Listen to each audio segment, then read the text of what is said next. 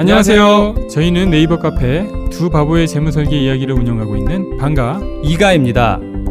재무설계라고 하면 돈이 많은 분들만 받는 서비스라고 생각하시나요? 그렇지 않습니다. 사람마다 꿈의 크기가 각기 다른 만큼 그에 꼭 맞는 계획을 세우는 것이 재무설계입니다. 꿈에 한 발짝 더 다가가실 수 있도록 당신만의 재무 맞춤 옷을 디자인해드리겠습니다. 우직하고 정직하게 일하는 친구 두 바보를 네이버에서 검색해주세요.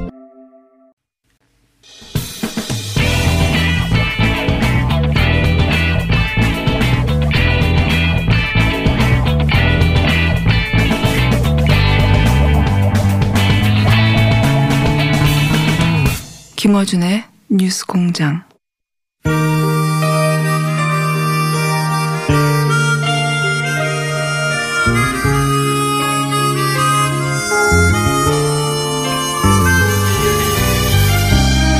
영우본색 미래통합당 김영웅 의원 나오셨습니다. 안녕하세요. 네, 안녕하세요.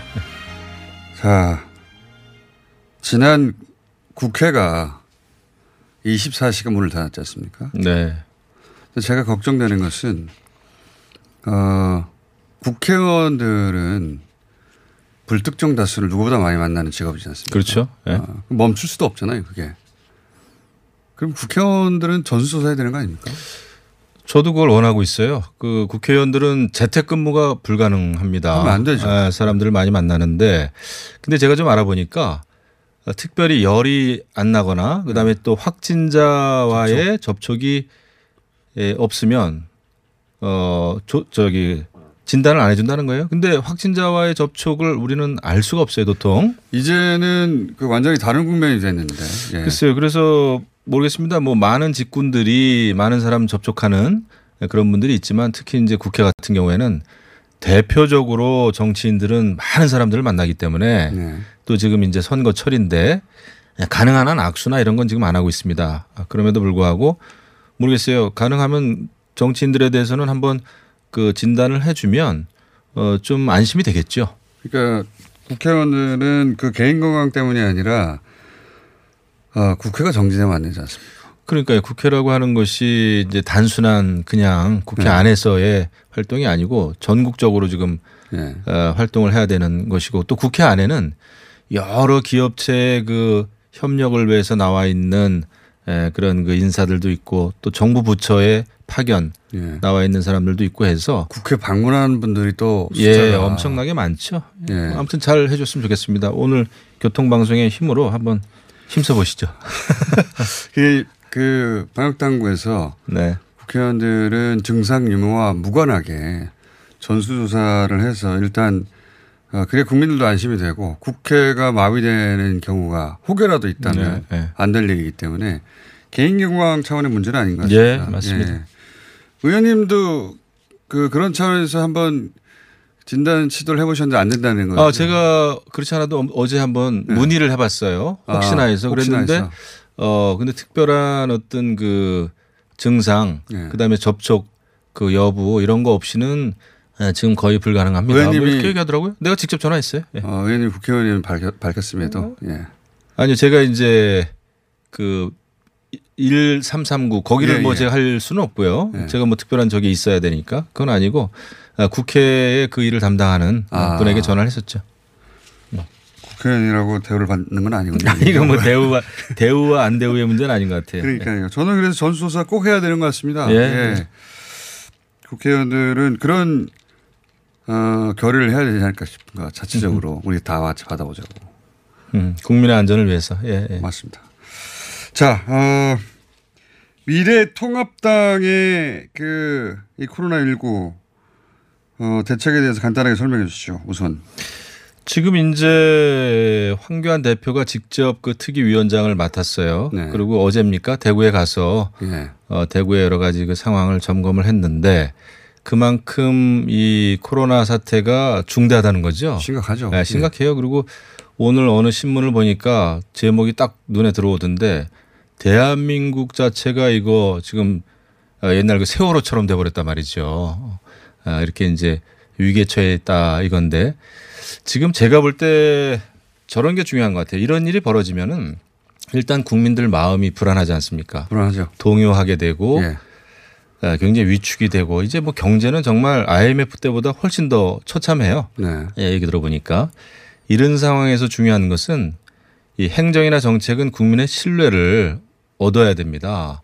신뢰가 깨지면은 그 다음 아무리 좋은 정책을 내 세워도 네. 그게 통하지가 않거든요. 그런데 지금 신뢰는 사실 많이 깨졌어요. 그러니까 예를 들면은 뭐 이 바이러스 이름 짓는 문제하고도 국민 갈등이 일어났죠. 또 중국인 입국 제한하는 문제, 통제하는 문제 가지고도 어 지금 이제 정부 못 믿겠다 말이죠. 외교부, 법무부 못 믿겠다. 이런 그 들끓는 민심이 있어요. 그러니까 대통령 탄핵에 대한 국민 총원이 지금 백십구만을 돌파했다는 거 아니에요. 그래서 이거 심각합니다. 물론 대통령을 응원하는 그런 그 국민 총원도 많이 있습니다만은 뭘 의미하느냐면 이런 상태에서는 각자 할 일을 자기 역할을 제대로 다 해야 되는데 그게 좀 무너진 측면이 있어요. 그래서 굉장히 국민들은 좀 분개하고 특히 이 저도 정치인입니다마는 이 정치인들이 이제 한두 마디 하는 것 때문에 일파만파예요. 뭐 유시민 네. 작가가 대구 경북 지역에 대해서 대구시장에 대해서 비난한 거 이런 거는 정말 대구 시민들을 분노케 하는 것이거든요. 그래서 이래서는 안 되죠. 그래서 오죽하면 대구시장이 정치인들은 좀 침묵을 해달라 차라리 정치 바이러스가 지금 가장 독하다. 대구시장도 정치인인데요.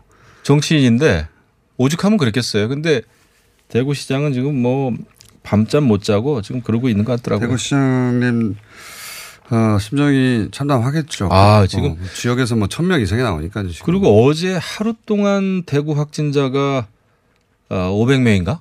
예, 오늘 예, 예, 천 명 단위가 예. 나올 수도 있겠습니다. 이제 예. 점점 좀 숫자가. 그리고 집에서 그러니까 확진자인데도 지, 저 집에서 그냥 대기하고 있는 사람들이 오백 명이 넘는다는 거예요. 대구에서 예. 그 음압병동 이런 병상이 부족해서.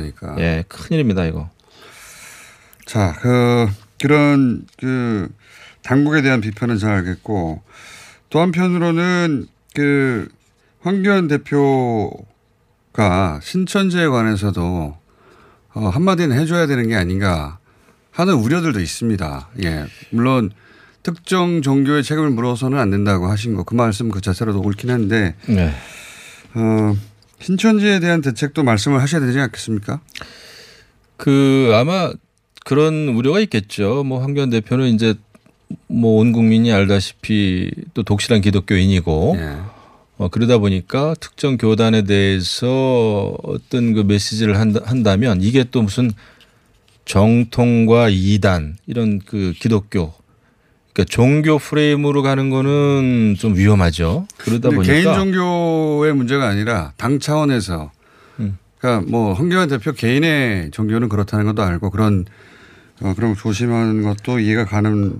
하지만 이제 공당의 메시지가 있어야 될 것 같아요. 공당의 메시지가 있었죠. 여러 번 있었습니다. 그 신천지에 대한 그 협조를 요청을 했고 또 제대로 된 조사가 이루어져야 된다. 다만 저희는 그런 거는 걱정이 되는 거예요. 우려가 되는 거고 이 전수조사 지금 한다고 그러지 않습니까? 네. 신천지 명단 확보해서. 네.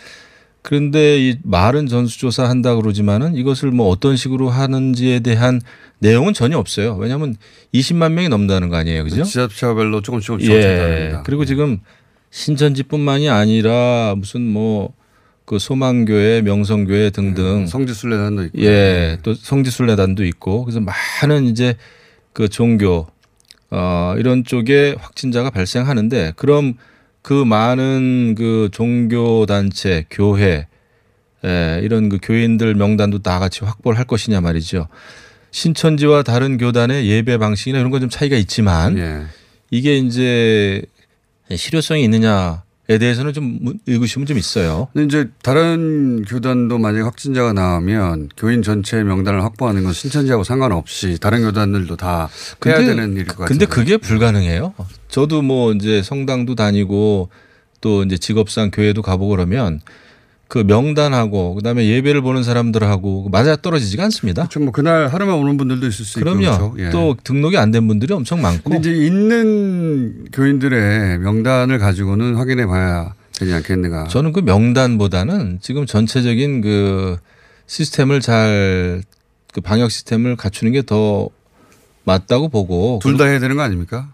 둘 다 하면 좋죠. 근데 이게 네. 아마 자발적으로 아니고 모든 교회를 압수수색할 수는 없지 않습니까? 그러니까 뭐 교단 측에서 신천지는 이제 비밀주의라는 게 좀 특징이 그럼요. 있기 네. 때문에 명단 제출에 망설였는데 다른 교단은 그럴 이유는 없지 않습니까? 그게 이제 앞으로 코로나 사태가 어떤 방향으로 확산되느냐에 따라서 전개되느냐에 따라서 다르겠죠.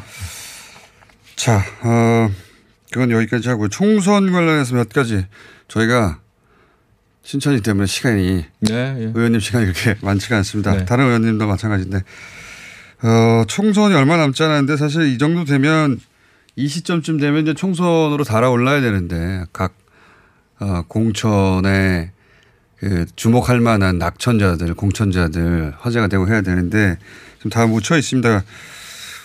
그 특히 태영호 전 북한 공사가 서울 강남 갑에 배치된 것이 많이 보도됩니다. 네. 예. 태영호 공사는 굉장한 그 의미가 있는 그 후보죠. 그러니까 탈북자, 단순한 탈북자 태영호 공사 이전에 예, 북한 인권 문제라든지 또 외교 문제라든지 북한의 비핵화 문제라든지 이런 거에 대해서 굉장한 식견이 있고 제가 국방위원장 하면서 그 단독으로 여러 번 만났는데 아주 뛰어난 분이에요. 그래서 그런 후보가 당선이 된다면 예, 최초의 일이죠. 그 네. 탈북자 출신으로서 지역구 최초죠. 후보로서 당선이 되면 그것이 미치는 그 전 세계적으로 단순히 한반도 내에서의 의미가 아니라 굉장한 그 파급 효과가 있을 겁니다. 그래서 음. 아, 이 대한민국이 결국 정말 자유민주주의 국가구나. 그다음에 북한 문제에 대해서도 관심이 있구나라는 거를 만방에 예, 음. 전할 수 있는 좋은 기회가 되겠죠. 그런 의미도 있지만 한편에서는 이제 강남 주민들이 이제 까다로운 분들인데 물론 그동안 전통적으로 미래통합당이 강남 갑을 놓친 적이 없긴 하지만 이번은 굉장히 위험한 승부수인 측면도 있습니다. 그죠? 네, 그만큼 태영호 공사가 갖는 의미가 있다는 것이고 강남 갑의 주민들이 까다롭기 때문에 까다롭게 잘 그 선택을 하시라고 저희는 믿고요.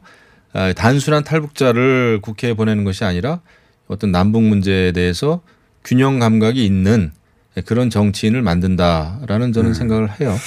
강남갑은 격전지로 분류된 적은 한 번도 없는데 최대의 관심 지역 중에 하나로 떠오르게 됐습니다. 덕분에. 아, 그래도 어렵죠. 뭐 재작년에 강남구청장이 민주당 후보가 되지 않았습니까? 네네. 그래서 강남이라고 그래서 무조건 보수다 이런 등식은 이제 성립하지 않죠. 네. 그럼에도 불구하고 이제 어, 민주당 진영에서는 한 번도 당선자를 낸 적이 없는데 그래서 관심 지역구인 적은 없었어요. 어, 당연히 이기겠구나. 근데 이번에는 큰 관심 지역구가 될 것 같습니다. 네. 네. 마지막으로 이것 좀 여쭤보겠습니다. 지금 안철수 신당이라고 해야 하는 국민의 당. 당이 어, 거기에 바른미래당에서 이제 그 안철수 소위 개로 분류되는 분들이 탈퇴해서 여기 갈 줄 알았더니 어, 많은 분들이 이제 미래통합당에 입당을 했거나 하려고 하는 것으로 보입니다. 그렇게 됐죠. 제가 네. 지난번에 예측을 좀 했듯이 이 대통령 권한이 강한 제왕적 대통령제 하에서는 선거철이 되면 대부분은 거대 여당과 거대 그렇죠. 일야당으로 이렇게 나눠지게 돼 있습니다. 국민의당이 점점 점점 그래서. 그러니까 안철수 전 대표가 좀 더 명확한 비전과 철학, 노선을 보여줬어야 되는데 구태 정당과 구태 정치를 비판은 했지만 자기의 어떤 브랜드가 이번엔 좀 없었어요. 지금도 뭐 새 정치하자라고 이제 이야기는 하는데 그 새 정치의 내용이 없지 않습니까? 그리고 예, 현실적으로 성공할 수 있는 그런 가능성이 이제 낮게 평가되다 보니까 안에 있던 분들이 이제 통합당으로 오는 것 같아요. 이 안철수 전 안철수 전 대표, 전 대표 아직은 대표로 취임하신 건 아니니까 전 대표 뜻과 무관한 개별 입당입니까? 아니면 물밑에서는 안철수 대표하고도 지금 소통이 되고 있는 겁니까? 저는 제대로 된 소통이라기보다는 통보가 아닌가 싶어요. 어, 왜냐하면 이제 후보 입장에서는 당선이 되는 게 돼야 되니까. 제가 미래통합당과 물밑에서 소통이 되고 있는가? 아, 미래통합당하고는 저는 뭐 그렇게까지는 생각 안 합니다. 어쩔 수 없는 자구책이죠. 후보들 개별 입당이다. 개별 입자, 예, 입당이죠. 알겠습니다. 마지막으로 이것만 묻고 오늘 끝내겠습니다. 어, 여전히 통합당에서는, 미래통합당에서는 중국인 입국 금지가 가장 중요한 이 어, 대비책이다. 그 방어 대책이다 이렇게 생각하십니까? 그게 상당히 지금 떼내진 감이 있는데 그게 안 됨으로 해가지고 오히려 지금 중국은 이 감염의 발원지가 한국이 아니냐. 한국이란 얘기는 안 했지만 중국이 아니, 아닐 수도 있다라는 거를 막 이야기하지 않습니까?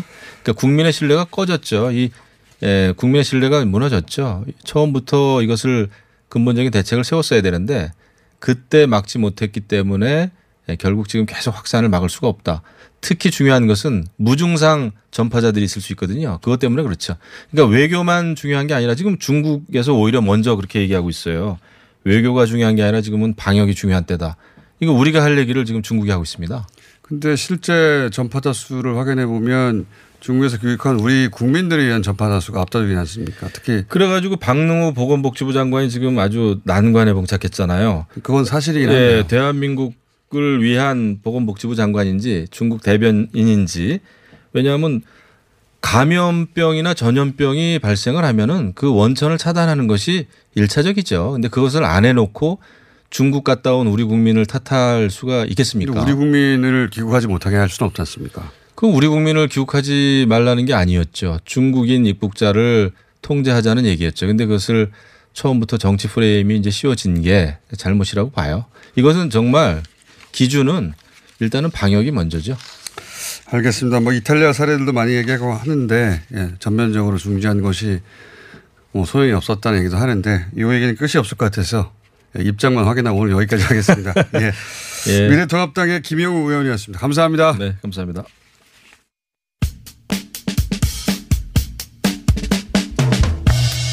산케이신문 여론조사에서 아베 내각 지지율이 삼십 퍼센트대를 기록했습니다. 코로나십구 부실 대응에 대한 여론이 반영된 것 같은데요. 이십삼 년간 검찰에서 일했고 검사로서 어, 검찰 비리와 아베 내각의 문제점을 계속해서 비판해온 고하라 노부오 변호사 연결해서 자세한 이야기 나눠보도록 하겠습니다. 안녕하세요. 안녕하세요. 예, 어, 인터뷰 연결해주셔서 감사하고요. 먼저 본인 소개 좀 부탁드립니다. 네. 저는 일본 변호사입니다.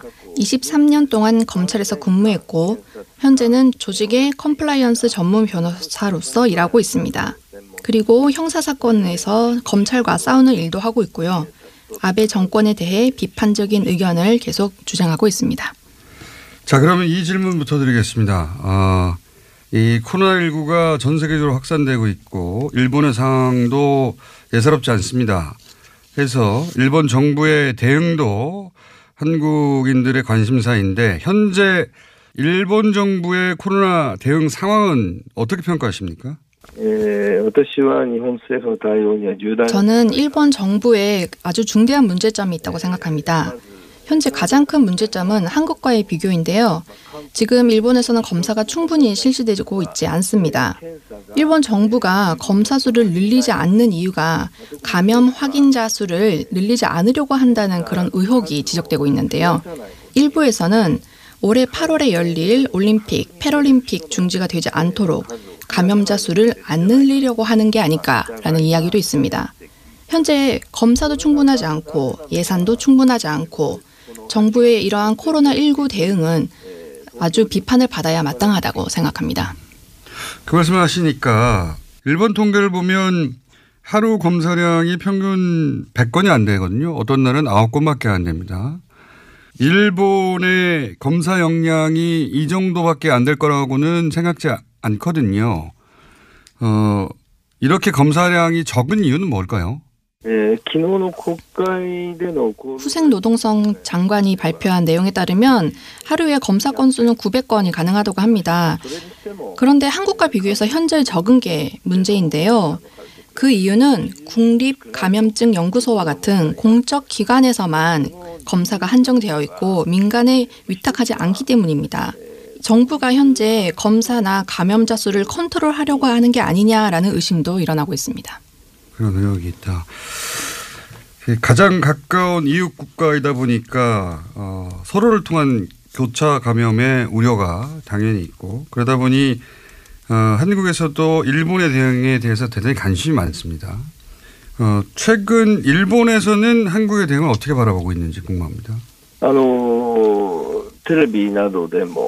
티비와 뉴스에서 한국과 비교하는 내용이 많이 나오는데요. 검사 수가 적다라는 내용도 있고, 그리고 한국에서는 대통령이 전면에 나서서 감염 대책을 실시하고 있는데 반면 아베 총리는 리더십이 충분하지 않다라는 지적도 많습니다. 그리고 한국과 비교해서 일본의 대책이 불충분하다라는 의견이 거론되고 있습니다. 자, 이 일본의 코로나 관련한 사항이 전 세계로 심각하게 보도되기 시작한 것은 요코하마에 정박한 크루즈선 검역과 관련해서입니다. 어, 지금은 거의 종료가 됐는데, 지금 되돌아보자면 일본 당국의 크루즈선에 대한 대처는 어, 어떻게 평가하십니까? 저는 최악의 대응이었다고 생각합니다. 한시라도 빨리 승객과 승무원들을 모두 검사해서 필요하다면 격리 조치를 취했어야 하는데요. 배에서 빨리 하선을 시키지 않고 이러한 잘못된 대응이 배 전체를 배양기처럼 만들었다고 생각합니다. 많은 사람들이 그래서 감염이 되었죠. 이러한 대응에 대해 국제적인 비판은 당연하다고 생각을 하고요. 일본 정부가 주장하는 수용시설이 충분하지 않았다, 그렇기 때문이다라는 그런 변명은 말이 안 된다고 생각합니다. 그 승객에 대한 대응도 사실은 잘 납득하기 어려웠지만 어, 선내 작업을 한 후생노동성 직원 혹은 의료 관계자, 검역관에 대해서 어, 검사를 진행하지 않았다. 이거 이해하기 힘들거든요, 정말. 그분들이야말로 위험에 계속 노출됐던 분들인데 왜 이분들에 대해서 일본 정부가 검사를 하지 않겠다고 발표를 했었을까요? 정말 그 대응도 전혀 이해를 할 수가 없습니다. 이것은 아마 감염 사실을 밝히고 싶지 않기 때문이지 않을까 생각하는데요. 일단은 감염자 수도 늘리고 싶지 않을 뿐더러 후생노동성의 대응에 중대한 문제점이 있었다라는 것이 밝혀질 텐데, 될 수 있다면 이러한 사실들을 숨기고 싶었을 것입니다. 그러니까 정부의 책임을 추궁당할까 봐 아예 검사를 하지 않았다, 이렇게 이해하면 되는 겁니까?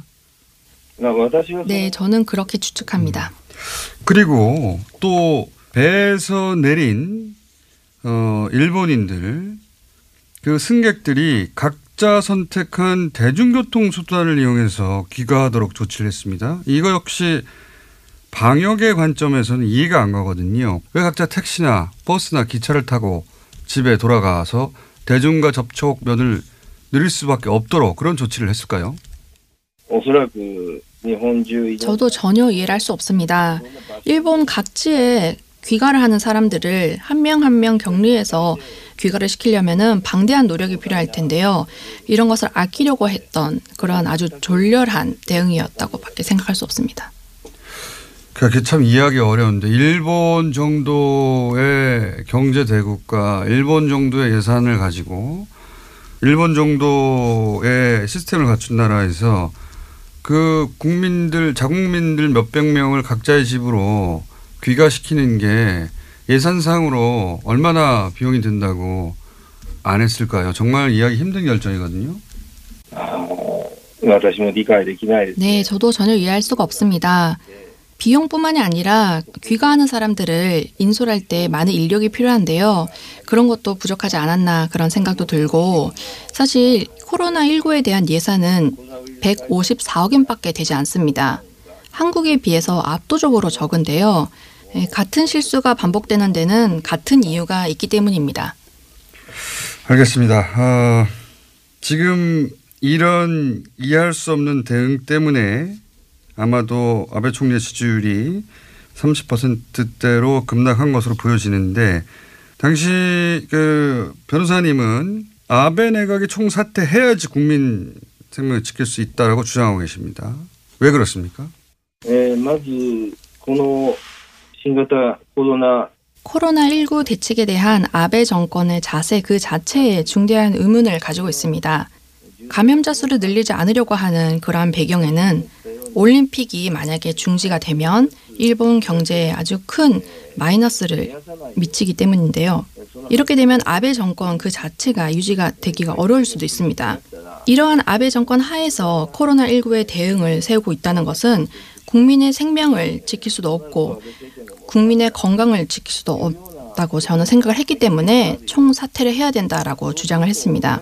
초당파적인 대연립 내각을 만들어서 하루빨리 코로나십구에 대한 대책을 세워서 국민들을 지키는 올바른 대응을 세워야 된다고 저는 생각합니다. 알겠습니다. 오늘 인터뷰는 코로나 관련해서 어, 진행을 했는데 어, 검찰 개혁과 관해서도 전문가이신 걸로 알고 있습니다. 한국에서도 검찰 개혁이 최근에 큰 이슈입니다. 어, 요 이슈 관련해서 어, 다음에는 일본과 한국의 검찰 제도 그리고 개혁에 관해서도 인터뷰를 부탁드립니다. 네. 알겠습니다. 오늘 인터뷰 감사합니다. 너무 감사합니다. 자, 지금까지 일본 내에서 아베의 비판적인 검사 출신의 변호사로 아주 유명한 고하라 노부오 변호사였습니다. 그리고 통역에는 김양선이었습니다. 안녕하세요. 치과의사 구지은입니다. 태아가 자랄 때 가장 먼저 생기는 기관이 어디일까요? 바로 입입니다. 먹는다는 것은 삶의 시작이자 끝인 것이죠. 백 세 시대인 요즘은 치아를 백 년 가까이 사용합니다. 그럼 어떻게 해야 치아를 백 년 동안 건강하게 관리할 수 있을까요? 바로 올바른 칫솔질과 정기적인 스케일링입니다. 가까운 치과를 방문하시면 치과의사 선생님께 올바른 칫솔질을 배울 수 있습니다. 그리고 일 년마다 건강보험 적용이 되는 스케일링 치료 놓치지 마세요. 이 캠페인은 유디치과협회와 함께합니다. 시더 시더 아빠 발톱 너무 두껍고 색깔도 이상해. 이 녀석 그럴까봐 내가 케라셀 네일 준비했지. 갈라지고 두꺼워진 발톱 무좀이 싹 사라진다고. 미국 판매량 일 위, 육백 명 임상실험을 거친 전세계 사십팔 개국 손발톱 케어 압도적 지배자 케라셀 네일. 이 주 후 달라진 손발톱을 경험할 수 있습니다. 네이버에서 케라셀 네일을 검색하세요. 뭔가 그곳을 떠난다는 게 되게 믿기지가 않았거든요. 반평생보다 더 많이 자랐는데 갑자기 떠나게 된다니까 믿기지도 않았고. 여러분의 독립은 몇 살이었나요? 보육원의 아이들은 만 십팔 세가 되면 시설을 나와 홀로 살아가야 합니다. 어른이 되기는 아직 이른 나이. 곁에 아무도 없다면 그것은 자립이 아니라 고립입니다. 열여덟, 홀로 어른이 되어야 하는 아이들을 위해 함께해 주세요. 아름다운 재단은 열여덟 어른의 건강한 자립을 응원합니다. 아름다운 재단 열여덟 어른 캠페인.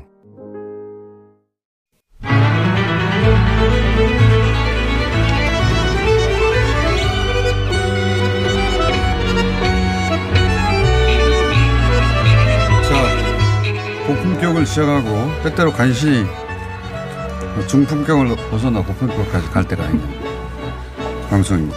자, 어, 오늘은 코로나 때문에 처진 분들을 위해서 신나는 탱고를 저희가 마련해봤습니다. 어, 우선 황교안 선생님도 소개해드립니다. 안녕하십니까? 황교익 선생님이죠. 참, 죄송합니다. 총선기가 아니라 이름이 헷갈립니다. 황교익 선생님. 네, 네 황교익입니다. 네. 네. 두 분의 성향은 극과 극이죠. 자, 그리고 이제 오늘 대체로 중품격에서 끝나는데 오늘 마침내 고품격에 도달할지도 모를 세 분. 고상지 트리오로 어, 저희 뉴스공장과 두 번에 걸친 어, 공연을 했는데 오늘은 멤버를 좀 바꿔서 어, 멤버만 바꾸고 이름도 바꿔버렸네요. 자, 일단 고상지 반도네온 연주 나오셨고요. 네, 안녕하세요. 그리고 이름을 오늘은 김아람 트리오로 해달라고. 음? 김아람 바이올리니스트 나오셨고요. 네, 안녕하세요. 예. 고상규 씨는 여러 번 나오셨으니까 짧게 소개드리면 카이스트를 마음대로 중퇴하고 나쁜 학생이죠. 그리고 아르헨티나로 혼자 가가지고 어, 거기서 반도 네오니스트가 됐습니다. 학교를 졸업하고. 정규 앨범을 삼 집까지 발매했고 이천십칠 년 이후는 발매를 못하고 있습니다. 그리고 김아람 바이올리니스트는 콜론 극장. 이거 아르헨티나, 아니, 아르헨티나에 있는 거 아닙니까? 네, 유명한 맞습니다. 극장 가보진 않았지만. 그렇죠. 네. 어, 별걸 다 알아요 제가. 거기 고등음악원을 졸업하셨죠. 그럼 아르헨티나에서 공부하셨네요. 네. 네. 네. 음악학 공부하러 아르헨티나 가는 분들이 이렇게 많습니까? 많지 않죠. 그죠? 네, 네, 많지 않습니다. 바이올린을 하러 아르헨티나 간다는 결정을 어떻게 하셨어요? 어떻게 하라기보다 왜 하셨어요? 아, 그게 제가 조금 네, 약간의 사연이 있는데. 짧게 해주십시오. 네, 네 짧게 하겠습니다. 네, 그, 이십 초 버전을 해주세요. 네, 제가 어, 어, 다른 전공으로 대학을 졸업을 하고. 길어질 것 같은데. 네, 네 그만둘려 대학을 그만두려고 하다가 이제 설득에 실패하면서 이제 대학을 그만두지 못하고 졸업을 한 다음에 이제 어, 교육비가 들지 않는 곳으로 아. 그리고 제가 탱고 음악을 너무 아. 너무 좋아했기 때문에 아닙니다. 탱고 아. 음악을 진짜 좋아했기 그 때문에 집에서 후원이 끊기 때문에 그렇죠. 이제 네. 저도 양심이 있기 때문에 후원을 해달라고 얘기를 못하고 찾다 보니 네, 학비도 없고 네. 활동도 할 수 있으면서 원래 전공은 어, 영문학하고 경영학 복수전공이 있어요. 어. 아무 상관없는 전공을 하시면서 갑자기 혼자 어, 도 아르헨티나에서 거기서 그럼 어릴 때 바이올린을 취미 활동처럼 하셨다가 아, 어릴 때는 네 조금 열심히 했던 적이 있었고요. 근데 취미 활동을 하신 수준이었는데 네. 이게 나한테 맞다는 걸 영문학을 하다가 내가 영문학에 맞습니다. 전혀 재능이 없다는 걸 깨닫고 자기 전공대로 가는 경우가 그렇게 많지 않아요. 네. 나와서도. 근데 네, 본인은 본인이 보면. 좋아하는 걸 확실히 알았던 거니까 네. 부러워할 만한 케이스입니다. 네. 그러고 나서 여기저기서 많은 활동을 부다페스트 심포니 오케스트라. 야. 여러 군데 가시네요. 예, 자. 그리고 아, 아예 콜론 극장에서 재직을 하셨네요. 네, 오케스트라 부, 부에노스아이레스 시향 그 클래식 오케스트라에서 육 년 정도 있었어요. 야, 그런 분입니다. 자, 그리고 피아니스트 안녕하십니까? 안녕하세요. 예.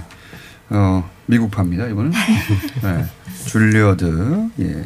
메네스름대, 어, 기타 등등. 서울대학교는 빼겠습니다. 아, 예. 기타 등등으로 빼고 어, 그리고 미국, 캐나다, 이탈리아, 북경 등등등등 어, 여러 등등등등 오케스트라 협연하셨다. 네. 너무 길어서 생략하겠습니다. 자, 이런 분들입니다. 어, 그러면 아르헨티나에서 만나셨겠군요. 두 분은. 고상지 씨하고 네. 어, 김아람 씨에게. 네. 네.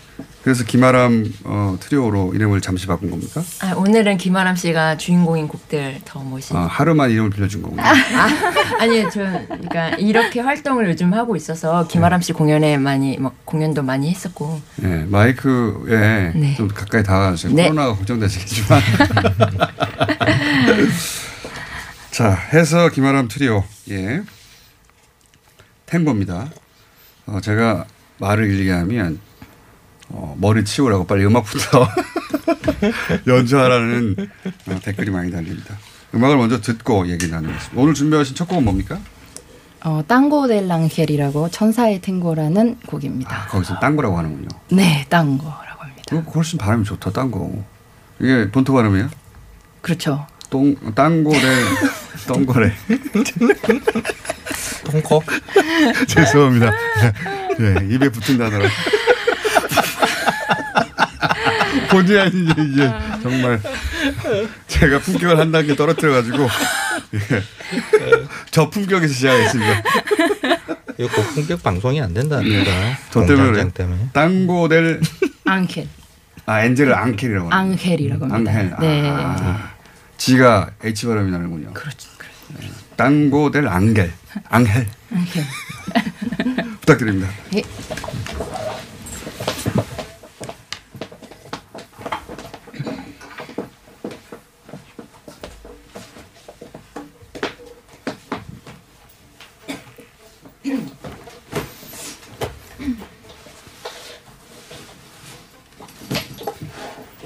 가방도 막 던지고 이렇게 잡음이 나오고 있습니다.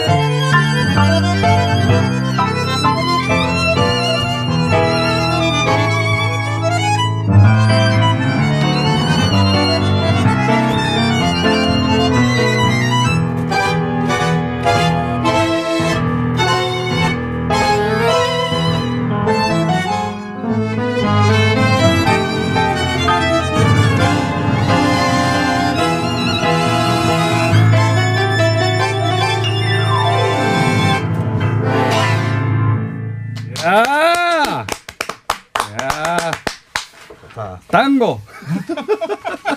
야, 어, 의도대로 된 것 같습니다. 예, 어, 업 해보려고 했는데 제대로 업된 것 같아요. 이렇게 고급 음악으로 업된다는 게 쉬운 일이 아닌데 흐뭇하게 웃고 계신 금요일엔 그냥 음악 들으러 오시는 황교익 선생님.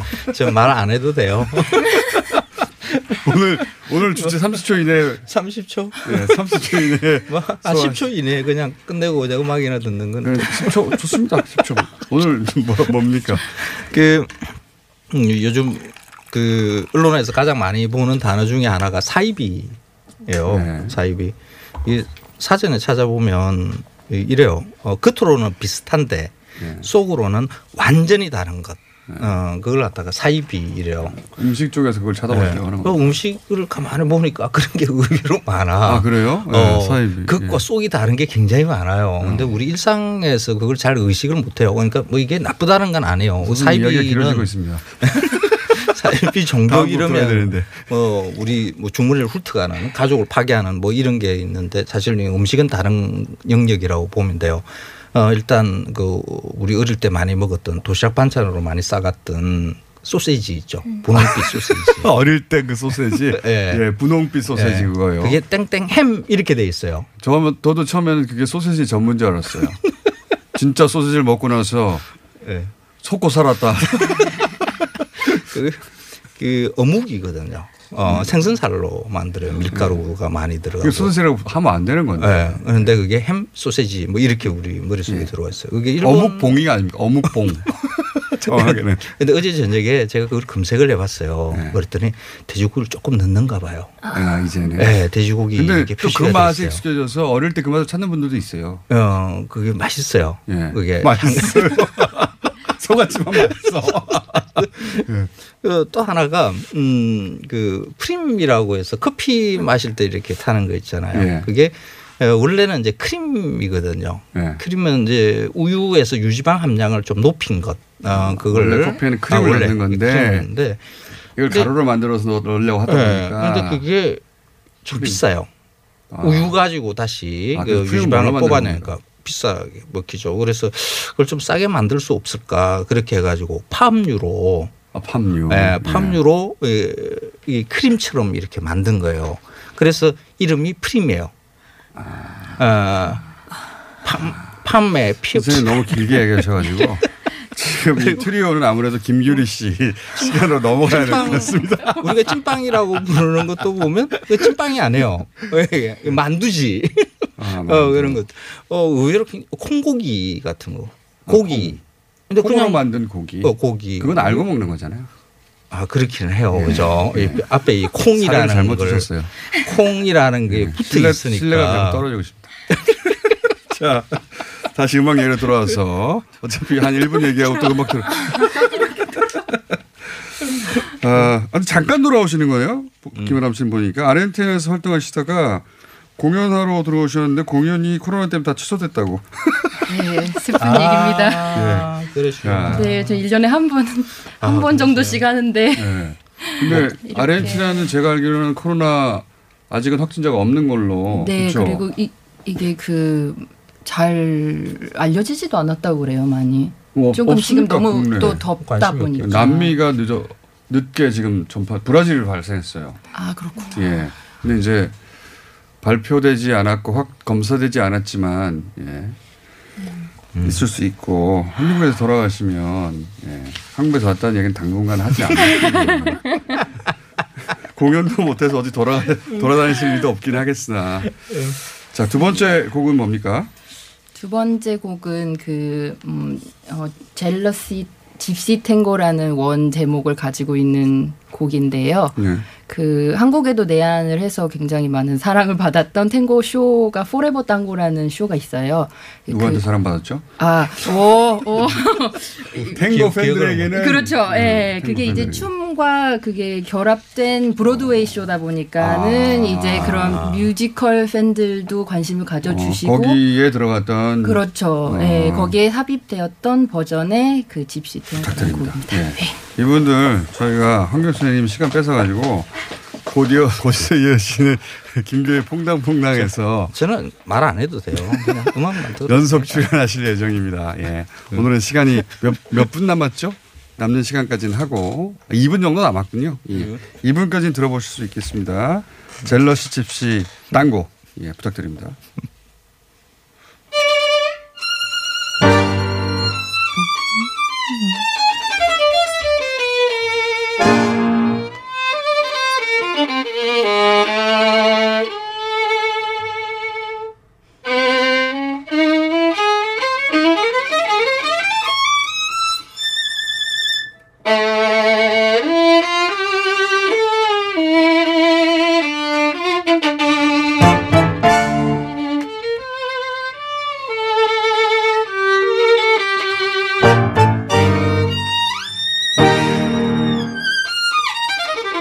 Thank you.